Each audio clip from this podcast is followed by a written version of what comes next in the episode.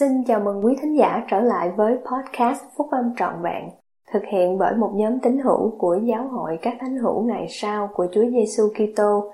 Chúng tôi xin được chia sẻ cùng quý vị các nguyên tắc phúc âm giúp chúng ta có một cuộc sống hạnh phúc từ những bài viết đăng trong các tạp chí của giáo hội phát hành định kỳ vào mỗi tháng.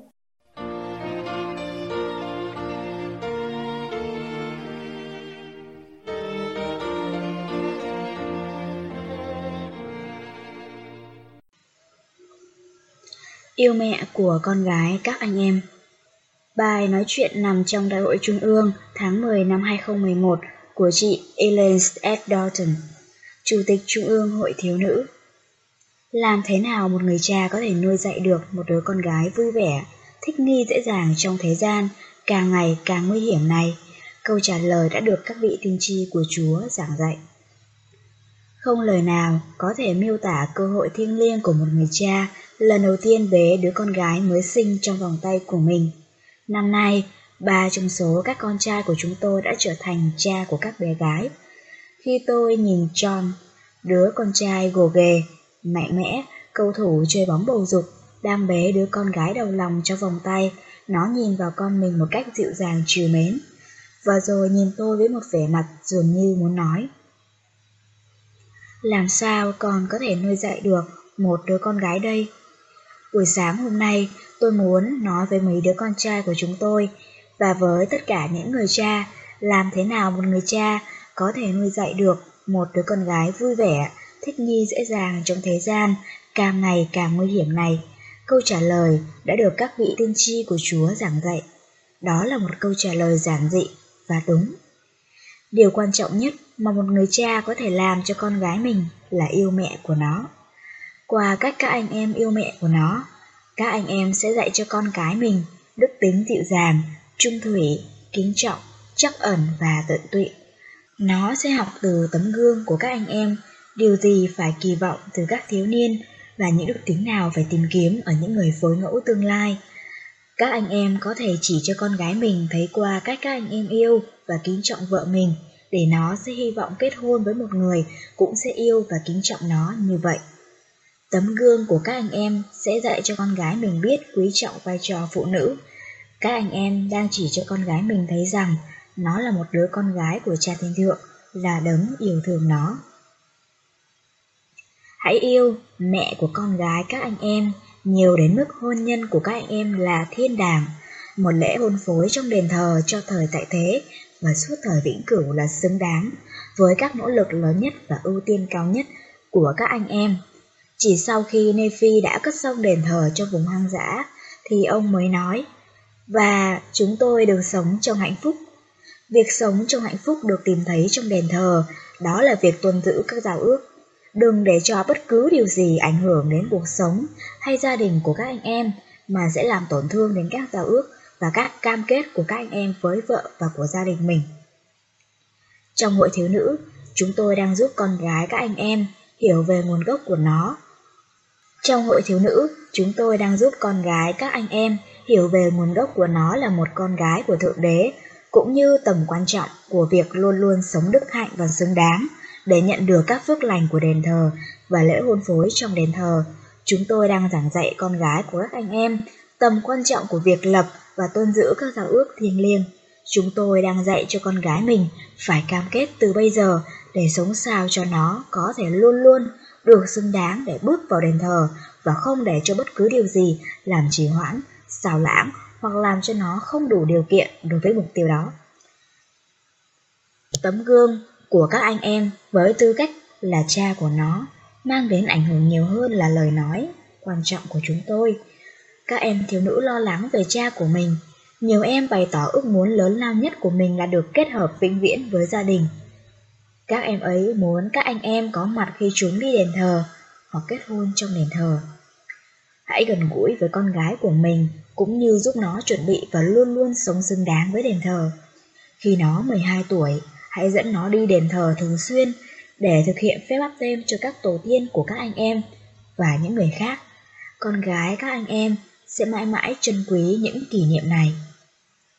Văn hóa phổ biến ngày nay cố gắng làm sói mòn và giảm giá trị vai trò vĩnh cửu của các anh em là người tộc trưởng và người cha cùng đánh giá thấp các trách nhiệm quan trọng nhất của các anh em. Các trách nhiệm này được giao cho các anh em qua kế hoạch thiêng liêng và với tư cách là người cha, các anh em phải chủ tọa gia đình mình trong tình yêu yêu và sự ngay chính và có trách nhiệm lo liệu cho những nhu cầu cần thiết của cuộc sống và bảo vệ gia đình mình. Thưa các bậc làm cha, làm mẹ, các anh em là người bảo vệ gia đình, vợ con mình. Ngày nay, không phải là điều dễ dàng để bảo vệ gia đình của mình chống lại những điều xấu xa xâm nhập vào tâm trí và tinh thần của họ.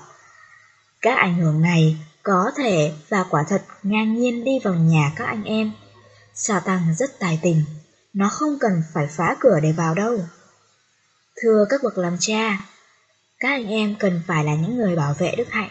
Một người nắm giữ chức tư tế phải đức hạnh. Hành vi đức hạnh có nghĩa là các anh em có được ý nghĩ thành khiết và hành động trong sạch. Đức hạnh là một thuộc tính của sự tin kính. Đức hạnh tương tự như thánh thiện. Các giá trị của hội thiếu nữ là các thuộc tính giống như đấng Kitô, gồm có giá trị của đức hạnh. Giờ đây, chúng tôi kêu gọi các anh em cùng với chúng tôi hướng dẫn thế giới trở về với đức hạnh.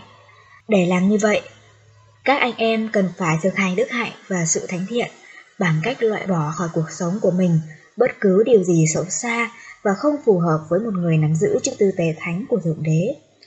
Hãy để cho đức hạnh của ngươi làm đẹp tư tưởng của ngươi luôn luôn, rồi thì niềm tin của ngươi sẽ vững mạnh trong sự hiện diện của Thượng Đế, và Đức Thánh Linh sẽ là người bạn đồng hành luôn luôn ở bên ngươi. Vì vậy, hãy thận trọng về điều các anh em xem trên phương tiện truyền thông giải trí hoặc sách báo. Đức hạnh cá nhân của các anh em sẽ là mẫu mực cho con gái cũng như con trai của mình, biết sức mạnh đích thực và lòng dũng cảm đạo đức là gì. Khi là một người bảo vệ đức hạnh trong cuộc sống, trong nhà của mình và trong cuộc sống của con cái mình, thì các anh em đã cho vợ và con gái của mình thấy tình hương yêu chân chính đích thực là gì. Sự thanh khiết cá nhân của các anh em sẽ mang đến quyền năng cho bản thân mình.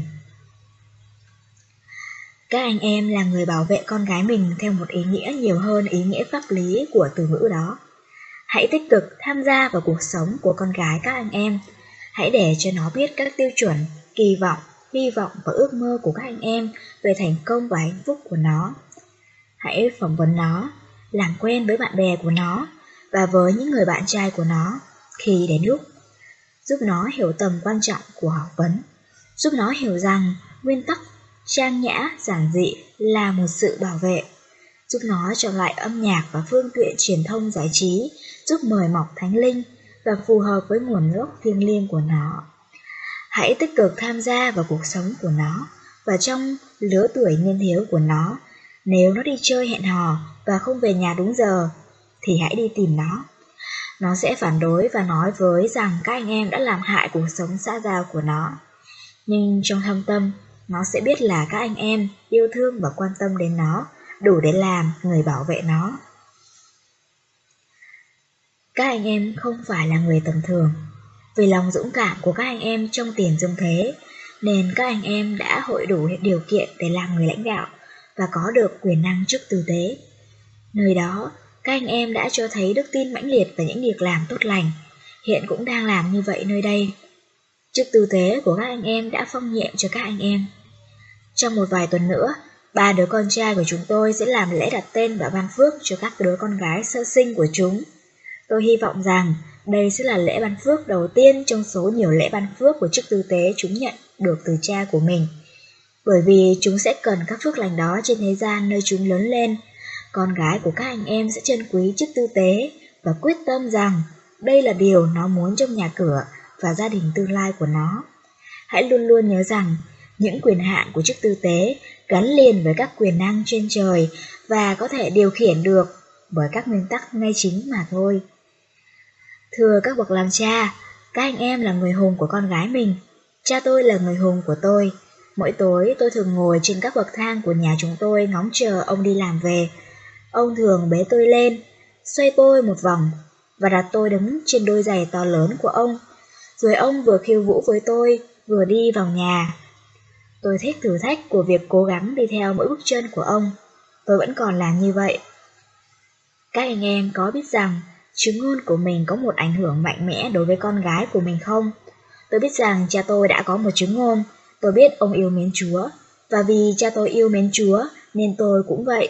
Tôi biết ông chăm sóc cho các quá phụ, vì ông xin nghỉ phép để sơn nhà cho một quá phụ ở nhà bên. Tôi nghĩ đó là kỳ nghỉ hè thú vị nhất mà gia đình chúng tôi từng có, vì ông đã dạy tôi sơn nhà.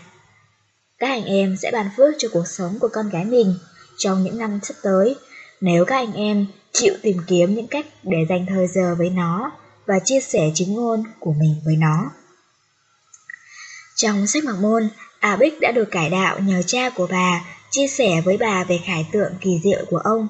Trong nhiều năm sau đó, bà đã giữ chứng ngôn trong lòng mình và sống ngay chính trong một xã hội rất tà ác. Rồi đến lúc không thể giữ yên lặng được nữa, bà đã chạy từ nhà này đến nhà khác để chia sẻ chứng ngôn của mình và những phép lạ bà đã chứng kiến trong cung vua. Quyền năng của sự cải đạo và chứng ngôn của A là công cụ để thay đổi toàn thể một xã hội. Những người đã nghe, bà làm chứng trở thành những người đã cải đạo theo Chúa, và họ không hề bỏ đạo. Các con trai của họ trở thành các chiến sĩ trẻ. Như lời bài thánh ca, hãy đứng lên, hỡi những người đàn ông của Thượng Đế, đây là một lời kêu gọi các anh em, những người đàn ông mang thánh chức tư tế của Thượng Đế, cầu xin cho điều nói về các anh em cũng giống như điều nói về lãnh binh Moroni. Ông là một người tráng kiện và hùng mạnh, một người có kiến thức hoàn hảo, một người có đức tin vững chắc nơi đấng Kitô. Nếu tất cả mọi người đã sống và đang sống và sẽ sống giống như Moroni, này, quyền năng của ngục giới sẽ bị lung lay mãi mãi. Quỷ dữ sẽ chẳng có quyền hành gì đối với trái tim con cái loài người. Thưa các anh em, các bậc làm cha, các thiếu niên, hãy trung thành với hoàng gia bên trong mình. Vậy thì các anh em nuôi dạy một đứa con gái như thế nào? Hãy yêu mẹ của nó, hãy hướng dẫn gia đình mình đi đền thờ, hãy là người bảo vệ đức hạnh và làm vinh hiển chức tư tế của mình. Thưa các bậc làm cha, các anh em đã được giao phó cho các con gái hoàng gia của cha thiên thượng. Chúng là những con người đức hạnh và chọn lọc. Tôi cầu nguyện rằng các anh em sẽ trông nom chúng, củng cố chúng, nêu gương đức hạnh và dạy chúng noi theo gương của đấng cứu rỗi. Vì Ngài hàng sống, trong tôn danh của Chúa Giêsu Kitô. Amen.